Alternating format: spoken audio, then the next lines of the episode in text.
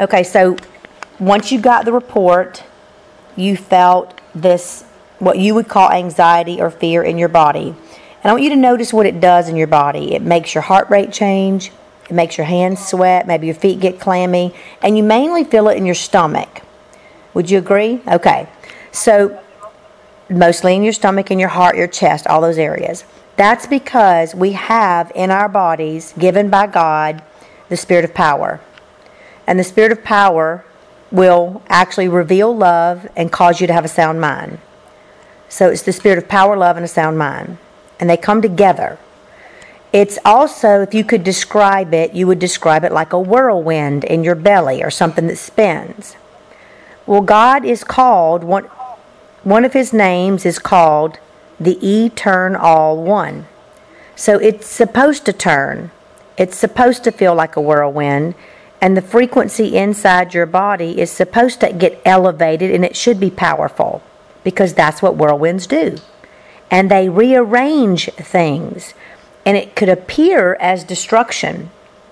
But oftentimes, after a tornado or something goes through an area and it does destroy something, what happens to that city? Does the old come back? No. It rebuilds. That's right, and becomes stronger. So we're going to allow this whirlwind in your belly to do the same thing.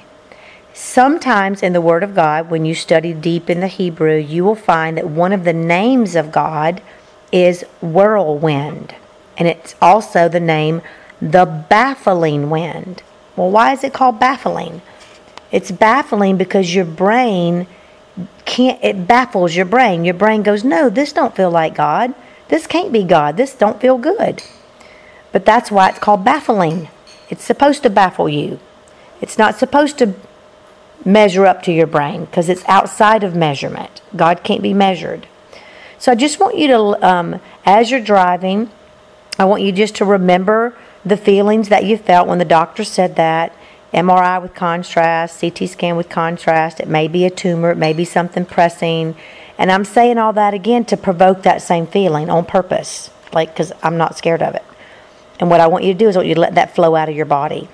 And I want you to let it flow out of your body, through your body, through every cell in your body, because the baffling wind of God will do for you what man cannot do. And it can actually transform every cell in your body.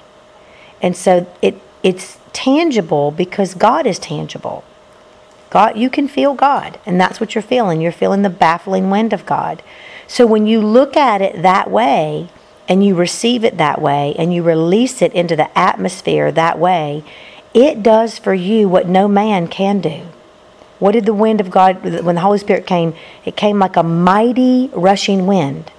It didn't come in like, like a little soft, gentle breeze. It came in and it confused them.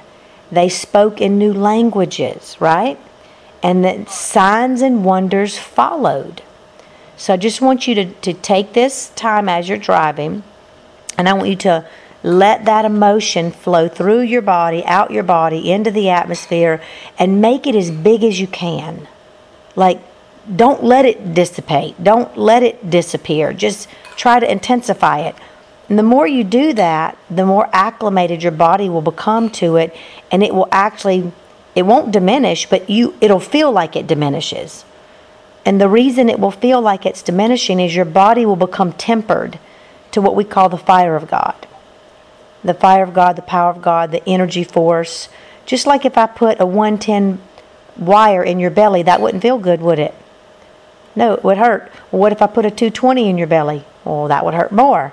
So, see, God is all powerful. And God is love, and love is powerful. So, we've been taught that all of this feeling inside of us is fear, and that is what's called the abomination of desolation.